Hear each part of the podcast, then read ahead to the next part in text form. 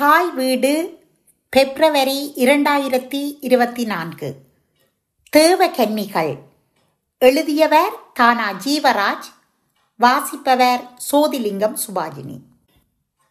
ஆதினியும் கோதையும் படுத்திருந்த இடத்திற்கு அருகில் ஆழப்பிறந்தாளுக்கான தனியான குடியிருப்பு இருந்தது. இலச்சனையிடம் பணியை முடித்துக்கொண்டு தான் குளித்துவிட்டு வருவதாக கோதையின் தாயிடம் கூறிவிட்டு சென்றிருந்தாள் ஆழப்பிறந்தாள் அவள் சென்ற சிறிது நேரத்தில் அறிவாட்டியும் முல்லை அழகியும் வந்து சேர்ந்தார்கள். தாங்கள் சென்ற வேலை முடிவடைவதற்கு தாமதமானதால் உரிய நேரத்தில் வர முடியாமல் போய்விட்டது என்று கவலைப்பட்டு கொண்டார்கள். அறிவாட்டி ஆதினியையும் முல்லை அழகி கோதையையும் பரிசோதித்தார்கள். அவர்களது தோள்பட்டையில் மூலிகை மருந்து போடப்பட்டு மூடப்பட்டிருந்த இலச்சனையால் சுடப்பட்ட காயங்களை பார்த்தார்கள். யார் செய்த வேலை இது? என்று அந்த அறையே அதிரும்படி அறிவாட்டி கத்தினாள்.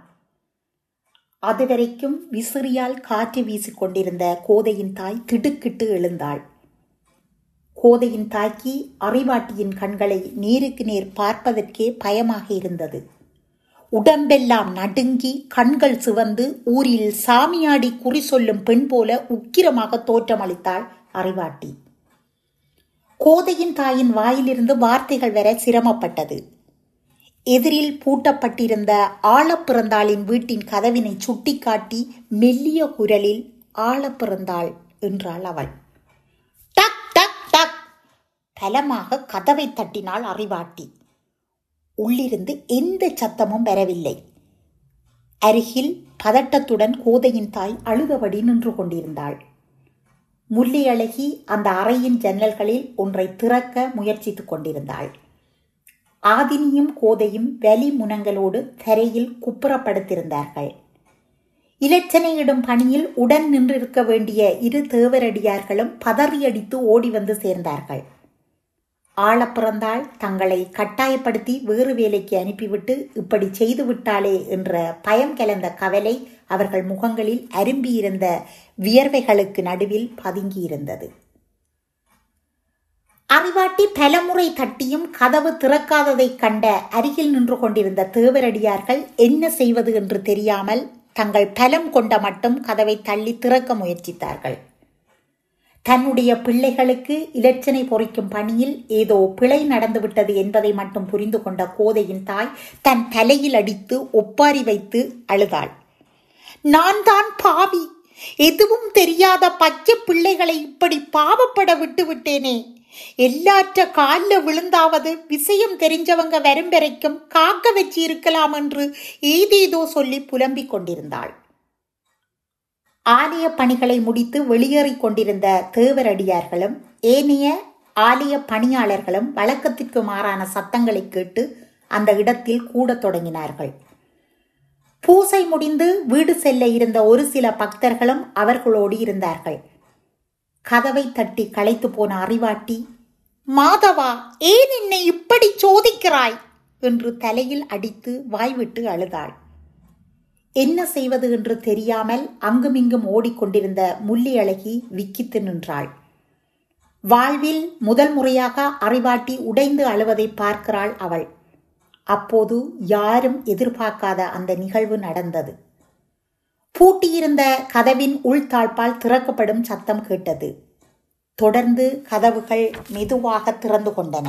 குளித்து அலங்காரங்கள் சீராகச் செய்து பார்த்ததும் கைகூப்பி வணங்கத் தோன்றும் ஒப்பனைகளோடு அங்கு சுற்றி நடந்து கொண்டிருக்கும் எதுவுமே தெரியாதவள் போல ஆழ பிறந்தாள் தன் வீட்டிலிருந்து வெளியே வந்தாள். ஏக காலத்தில் அறிவாட்டியினதும் முள்ளி அழகியினதும் வாய்களில் இருந்து பிரமிப்புடன் கூடிய பிராமண பெண் என்ற வார்த்தை வெளிவந்தது. உண்மையில் தாழ்பால் திறக்கப்படும் சத்தம் கேட்டதும் அதற்குள் இருந்து வெளிவரப் போகும் பிறந்தாளின் கழுத்தை நெரித்து அறிவாட்டி கொன்றுவிடப் போகிறாள் என்று கோதையின் தாய் பயந்து கொண்டிருந்தாள். ஏனென்றால் அறிவாட்டியின் ஆவேசம் அத்தகையதாக இருந்தது. ஆனால் ஆழப்பிறந்தாளை கண்டதும் அசைவற்று நிற்கும் அறிவாட்டியின் நிலை கோதையின் தாய்க்கு வியப்பை தருவதாக இருந்தது. இப்ப வலிக்குதா அறிவாட்டி? நல்லா வலிக்குதா? என்ற வார்த்தைகள் கொஞ்சமும் சாந்தம் குறையாத ஆழப்பிறந்தாளுடைய முகத்தில் இருந்து மென்மையான உதடுகளுக்கு ஊடாக நஞ்சு போல் வெளிவந்தது. இந்த முறை உன்ற சிஷ்யைக்கு தலைக்கோலி விருதை பெற நல்லா தயார்படுத்தி வந்திருக்கிறாயோ? எனக்கு சேர வேண்டிய தலைக்கோலி விருதை நீ தட்டி பறித்த நேரம் எனக்கும் இப்படித்தான் வலிச்சது. நல்ல அழு வாய்விட்டு அழு. அதை நான் காதால கேட்டு ரசிக்கணும். பேசிக்கொண்டே படியால் இறங்கி வந்து கொண்டிருந்த ஆழப்பிறந்தாளின் தோள்களை பிடித்து தள்ளி விடுவதற்கு முள்ளி அழகி முயற்சி செய்தாள். ஆழப்பிறந்தாள் தானும் சளைத்தவள் அல்ல என்பதை நிரூபிக்க முள்ளி அழகியை தள்ளிவிட்டாள். சுற்றி நின்றவர்கள் நெருங்கி வந்து பிடிப்பதற்குள் ஆதினியும் கோதையும் படுத்திருந்த அறையின் கிழக்கு மூலையில் ஆளுக்கொரு பக்கமாக போய் விழுந்தார்கள் ஆழப்பிறந்தாளும் முள்ளி அழகியும். அறிவாட்டி நடனத்துல உன்னோட போட்டி போட்டுத்தான் நீ வெற்றி பெற்றாள். உனக்கு திறமை இருந்திருந்தா நீயே தலைக்கோலி விருதை பெற்றிருக்கலாம் தானே? இந்த பச்சை பிள்ளைகளை பழிவாங்கி இருக்கிறியே. நீ எல்லாம் கோணேசர் மண்ணை மிதிச்சதே பாவம் என்று விழுந்து கிடந்தபடி ஆழப்பிறந்தாளை பார்த்து கத்தினாள் முள்ளி அழகி.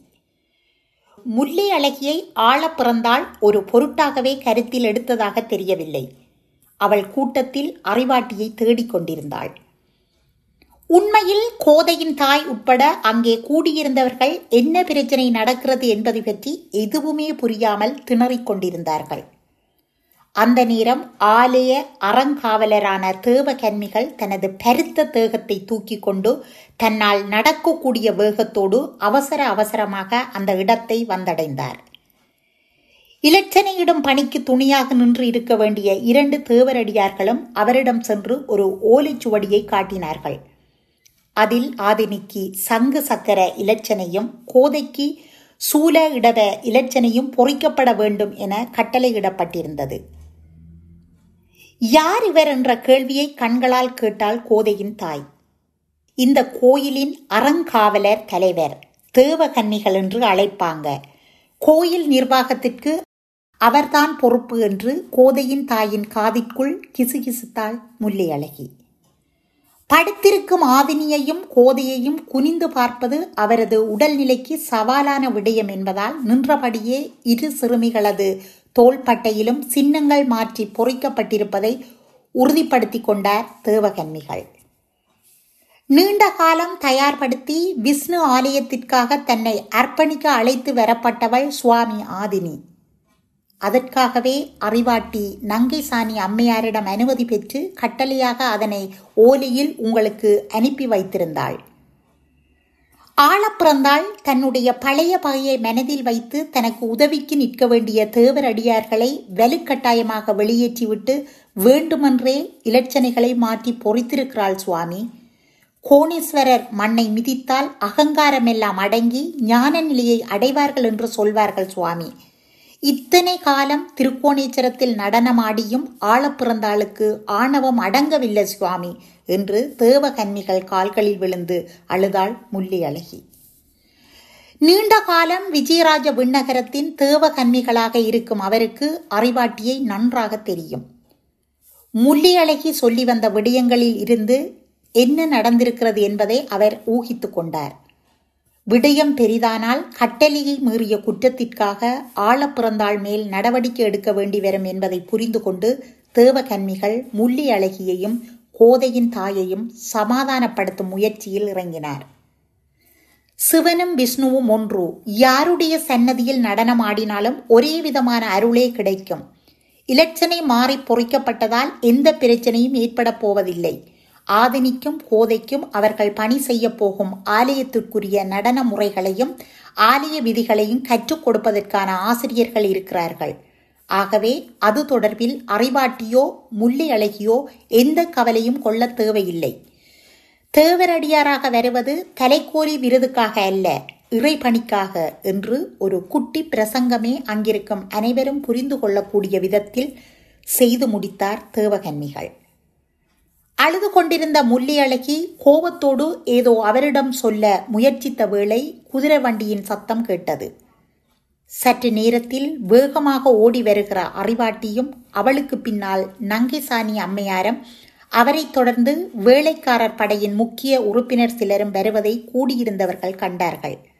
நிலைமை தன்னுடைய கையை மீறி போய்விட்டதை தேவகன்மிகள் புரிந்து கொண்டார். எல்லோருடைய கவனமும் நங்கை சாணி மேல் இருந்தது.